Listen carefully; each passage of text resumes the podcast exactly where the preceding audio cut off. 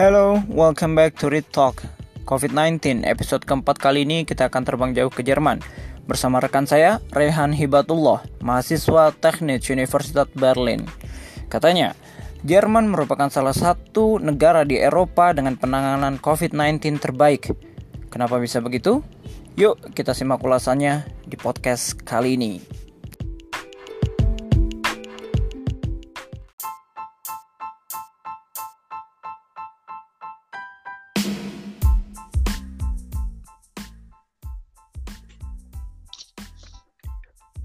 Oke, halo, assalamualaikum, Rehan. Salam. Gimana kabarnya, Rehan? Alhamdulillah baik ini. Udah lama ya kita nggak ketemu. Terakhir ketemu kayaknya di tahun 2015 ya, Rehan ya. 2015 atau Iya. 2016 gitu. Iya, di sekitar. YKTN. Iya benar. Oke, sekarang Rehan lagi di mana nih? Saya lagi di lagi di eh, apa namanya? Lagi di rumah eh, di Berlin di Jerman. I see di Berlin di Jerman ya. Eh, Oke Rehan, sebenarnya sih eh, di podcast kita kali ini eh, aku pengen coba tanya lebih lanjut nih kaitannya dengan perkembangan COVID yang ada di Jerman nih. Nah sebelum sebelumnya aku udah sempet nanya-nanya temanku di Saudi Arabia, Turki, sama di Pakistan. Nah sekarang giliran Jerman. Oke, boleh ceritain dong gimana sih perkembangan COVID-19 di Jerman sendiri? Jadi kalau eh, COVID di Jerman awal-awalnya kita juga pertama ngiranya kayak apa namanya eh, biasa-biasa aja gitu kan. Eh, pertama ya belum terlalu serius tuh waktu eh, Cina masih apa eh, lagi panas-panasnya di Cina tuh COVID-nya. Kita di sini kan eh, masih nggak terlalu inilah nggak belum terlalu serius lah ya. Mm-mm. Terus waktu em, mulai ada kasus pertama masuk di Jerman itu baru kita mulai apa namanya eh, mulai serius gitu. Pertama kali masuk itu di daerah Bayern. Jadi Bayern, itu Bayern. nama eh, nama nama negara bagiannya itu Bayern. Kalau yang suka nonton Mhm. bola kan sering ini Bayern Munchen kan. Nah, Betul, Bayern Munich. Bayern itu nah, Bayern Munchen eh, Bayern itu pertama kali kasus COVID ada di Jerman. Nah itu awalnya masuknya itu dari ini dari jadi di Jerman kan banyak juga perusahaan-perusahaan eh, dari Cina gitu kan. Oh, Nah, multinational company.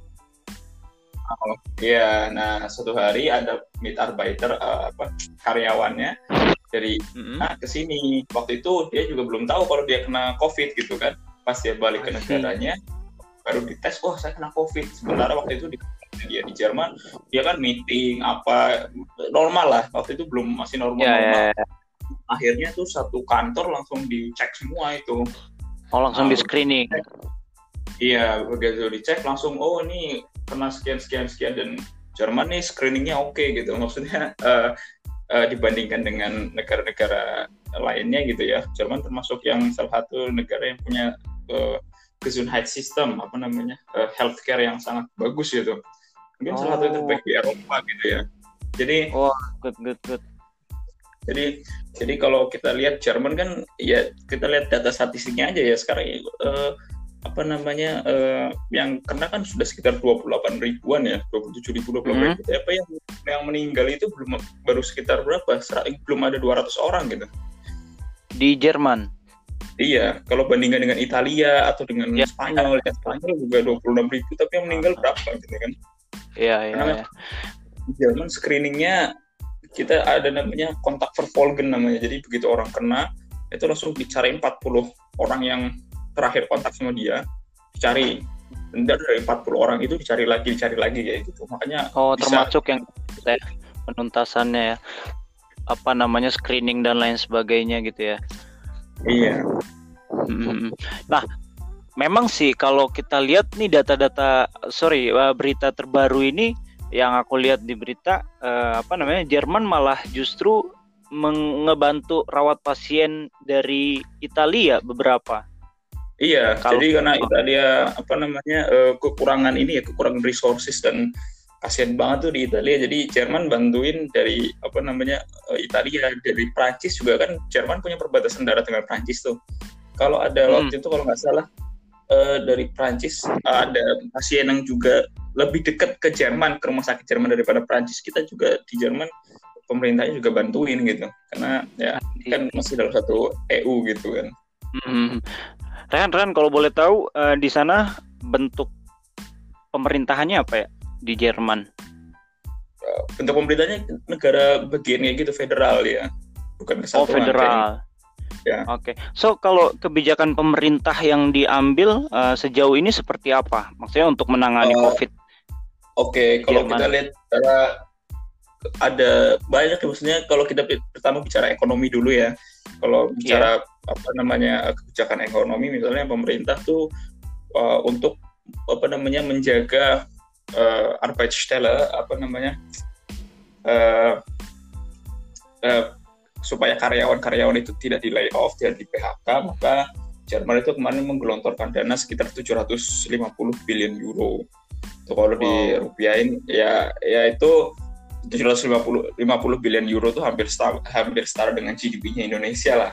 Ya, jadi uh, itu alokasi alokasinya seperti apa? Itu 400 billion euro akan diberikan untuk perusahaan-perusahaan yang terkena dampak kayak gini, kayak misalnya Volkswagen, Mercedes kan tutup semua, ada kayak gini kan, mereka nggak bisa produksi segala macam. Itu 400 billion euro akan dikasih ke perusahaan-perusahaan dan uh, ada juga orang-orang yang misalnya uh, apa namanya seniman gitu ya yang memang hidupnya misalnya dari konser-konser. Kan kalau kayak corona kayak gini kan nggak bisa konser kan? Nggak bisa konser. nah, itu diberikan sama pemerintah. Diberikan diberikan sama pemerintah uh, sekitar eh, lima belas ribu euro. Up to tiga bulan lima belas ribu euro itu kalau di Indonesia ini sekitar 225 juta lah. Waduh, enak juga ya. Terus kalau kondisi yeah, mahasiswa sama warga Indonesia di sana gimana kira-kira sama apa namanya apakah ada uh, penanganan tersendiri oleh KBRI gitu?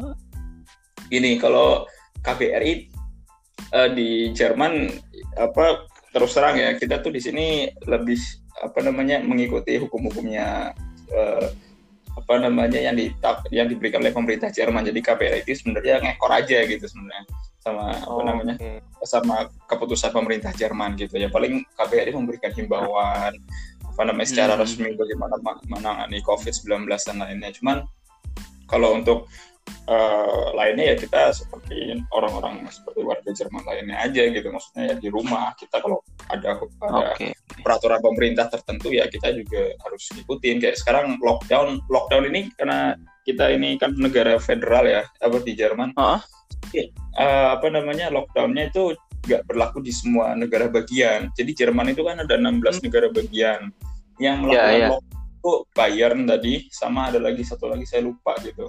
Sampai hari ini statusnya seperti itu. Cuma negara-negara hmm. lainnya, negara-negara bagian lainnya apa namanya bisa memilih opsi untuk tidak lockdown gitu. Hmm. Tapi opsi yang diambil sama pemerintah Jerman secara keseluruhan untuk hmm. uh, social distancing sama uh, peraturan orang kalau keluar rumah itu nggak boleh lebih dari dua orang gitu kecuali satu keluarga ya oh. misalnya oh, misalnya uh, misalnya orang yang tinggal di kosan atau apa gitu ya itu nggak boleh nggak boleh uh, lebih dari uh, apa dua orang keluar terus ya segala macam party apa segala macam uh, di, di dilarang semua terus dilarang ya Ah, Oke. Okay. Ya, Terus kalau ya. Uh, kalau uh, tapi alhamdulillahnya warga Indonesia yang ada di sana kira-kira ada yang kena nggak, Rehan? Sampai yang sampai hari ini belum ada yang melden ya, belum ada yang ngasih tahu apakah itu memang karena datanya di uh, dirahasiakan atau seperti apa. Tapi sampai hari ini belum ada sih kabar orang Indonesia yang kena di sini. Oke, okay, alhamdulillah. So kalau kamu kan tadi di Berlin ya, uh, kena hmm. juga nggak sih lockdown itu? di Berlin itu enggak, enggak kena enggak kena lockdown. Ya? Ah. Cuman cuman ya itu peraturan itu yang kayak keluar hanya oh, boleh iya. Orang okay. itu masih masuk sih. Mm, nah, kuliah kamu sendiri gimana, Rehan? Apa juga menerapkan online learning gitu? Atau iya, masih jadi, tetap masuk seperti apa? Kebetulan aku kan ini lagi libur nih sebenarnya. Jadi dari Februari oh. kemarin sampai uh, April nanti itu sebenarnya masih libur gitu. Jadi memang pas libur oh. semesteran.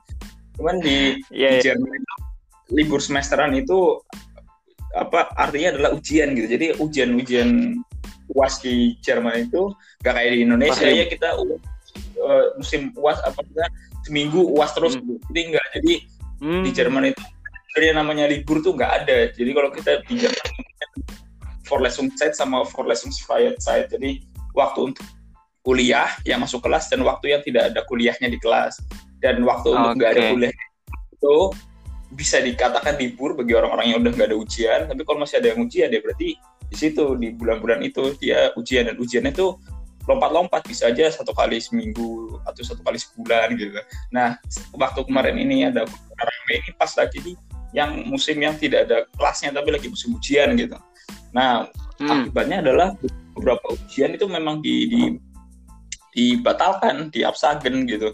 Karena oh. uh, uh, karena kan banyak ujian-ujian yang tertulis ya, misalnya kayak kita anak yeah, teknik yeah. ya kita kalau ujian online juga susah gitu. Misalnya nulis rumus-rumus atau segala macam kan kalau online see. Ya ya ya ya ya. Artinya memang uh, penundaan ya mungkin sampai Covid ini selesai gitu, pandemi global ini lewat baru nanti ada kebijakan selanjutnya dari kampus-kampus tertentu gitu kan. Iya, kalau kalau tapi kalau untuk semester depan sudah sudah ada kebijakan sih maksudnya semuanya pakai online semua dan ujian mulai semester depan termasuk ujian-ujian yang di, di semester ini itu akan diubah bentuk bentuk online semua. Nggak tahu kan nanti jadi ujian-ujian yang dibatalkan sekarang kita ujiannya nanti bulan Oktober nanti. Jadi diundur sampai Oktober. Oke tapi alhamdulillah Rehan sehat-sehat ya di sana ya. Ya alhamdulillah. Oke ya, stay safe untuk Rehan untuk teman-teman semua yang ada di sana teman-teman hmm. PPI teman-teman warga negara Indonesia juga yang ada di sana ya semoga uh, dipermudah jalannya dalam menuntut ilmu juga diberikan kesehatan dan kekuatan dalam menghadapi krisis yang memang melanda hampir di 180 sekian negara di dunia. Rehan ada pesan nggak untuk teman-teman mungkin ya siapa tahu teman Rehan atau saudara Rehan juga jadi pendengar podcast di Read Talk ini. kalau untuk teman-teman di Indonesia ya satu sih paling apa kalau apa namanya terima informasi gitu ya dipikir dulu lah. Maksudnya kalau kayak kita orang-orang yang misalnya yang sekolah gitu ya maksudnya nggak usah sampai kuliah lah asal orang sebenarnya kalau sekolah SMA lulus gitu ya sebenarnya bisa sebenarnya mengatasi hoax-hoax gitu. Kayak kemarin ada apa namanya uh, saya juga dapat share-sharean kabar kalau misalnya uh, apa namanya virus itu bisa lompat segala macam. Itu kan sebenarnya kalau belajar di biologi itu kan kelas waktu SMA ya. Kalau kita benar-benar belajar gitu di buku paket tuh ada gitu virus itu apa dan segala macam. Di, jangan langsung main share lah gitu aja sih. Ya betul betul. Artinya uh, ya kita sebagai warga negara Indonesia ya harus sudah mulai bisa nge-screen uh, mana informasi yang benar-benar valid, mana informasi yang sekiranya masih asumsi atau hanya sekedar hipotesa atau sekedar opini bahkan gitu kan. Yeah. Um, dan uh, ya bukan untuk siapa-siapa tapi untuk kita juga untuk keluarga kita juga untuk seluruh warga Indonesia gitu ya kurang lebih Rehan ya iya Oke Rehan terima kasih banyak waktunya oh, ini kayaknya ngeganggu ngeganggu nggak enggak sih enggak ini kan masih libur juga saya maksudnya karena aku oh, dibatalin semua Oke oke. Mungkin nanti di segmen-segmen berikutnya kalau semisal kita collab ngobrolin tentang tentang hal di luar COVID, boleh lah ya? Bisa, bisa insya Allah. Oke, okay. thank you Rehan. Semoga yeah. sehat selalu. Untuk teman-teman semuanya, stay safe, uh, social distancing, work at home, learning at home, dan selamat beraktivitas. Thank you. Assalamualaikum warahmatullahi wabarakatuh.